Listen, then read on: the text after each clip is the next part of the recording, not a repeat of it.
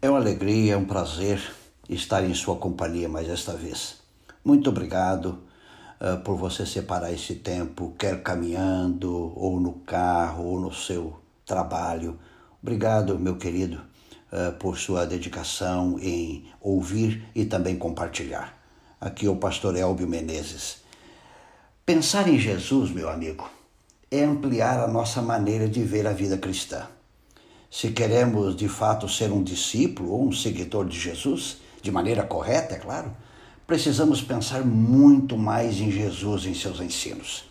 Infelizmente, o cristianismo de hoje pensa pouco em Jesus e muito em igrejas e líderes religiosos. A reflexão de hoje está baseada em mais uma resposta de Jesus a Satanás. Registrado no Evangelho de Mateus, o capítulo 4, verso 7, diz assim: Jesus lhe respondeu: Também está escrito: Não ponha à prova o Senhor, o seu Deus. O que Satanás queria alcançar com esta proposta?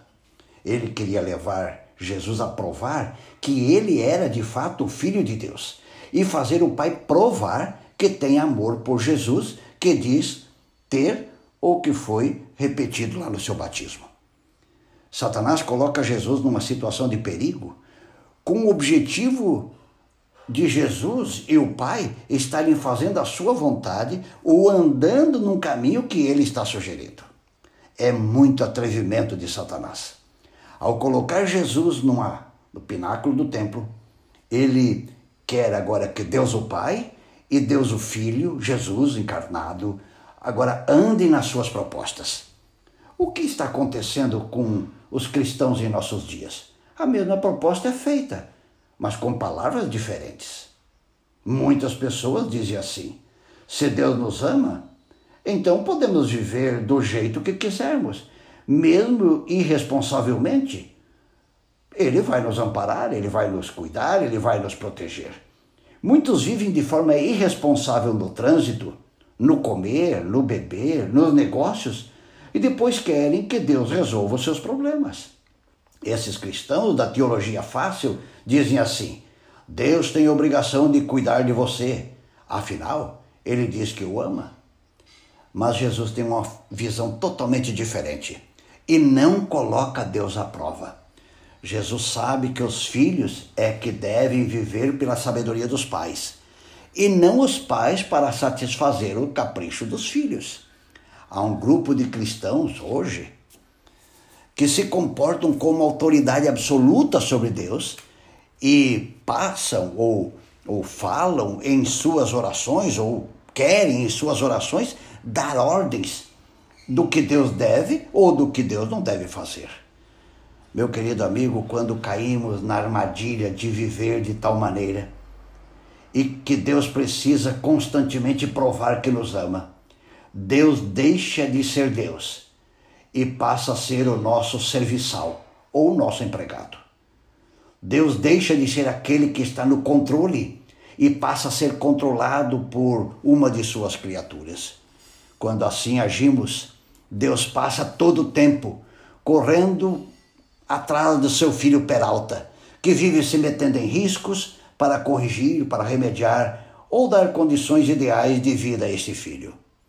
Meu querido amigo, minha amiga, Jesus vê a vida totalmente diferente. Ele nos ensina que Deus é o Pai e nós somos seus filhos. E viver como filho é jamais colocar Deus à prova.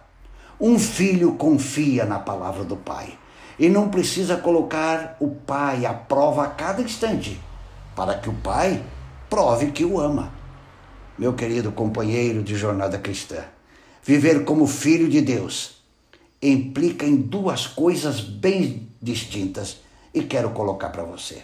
Primeira, não exigir que Deus prove o seu amor para conosco a cada instante. Não viva de forma irresponsável e depois deixe a confusão para Deus consertar. Segunda, é confiar e andar pela palavra de Deus e não por evidências de Deus exigidas por mim. O nosso grande desafio é deixar Deus ser Deus em nossa vida e viver portanto, como disse Cristo, de toda palavra que procede da boca de Deus. Portanto, meu amigo, meu apelo para você neste momento, não viva de maneira irresponsável, como pai, mãe, marido, esposa, filho, porque Deus não vai te socorrer na hora das consequências desastrosas. As consequências de viver irresponsavelmente serão suas e somente suas. Pense nisso e que o bom Deus te abençoe.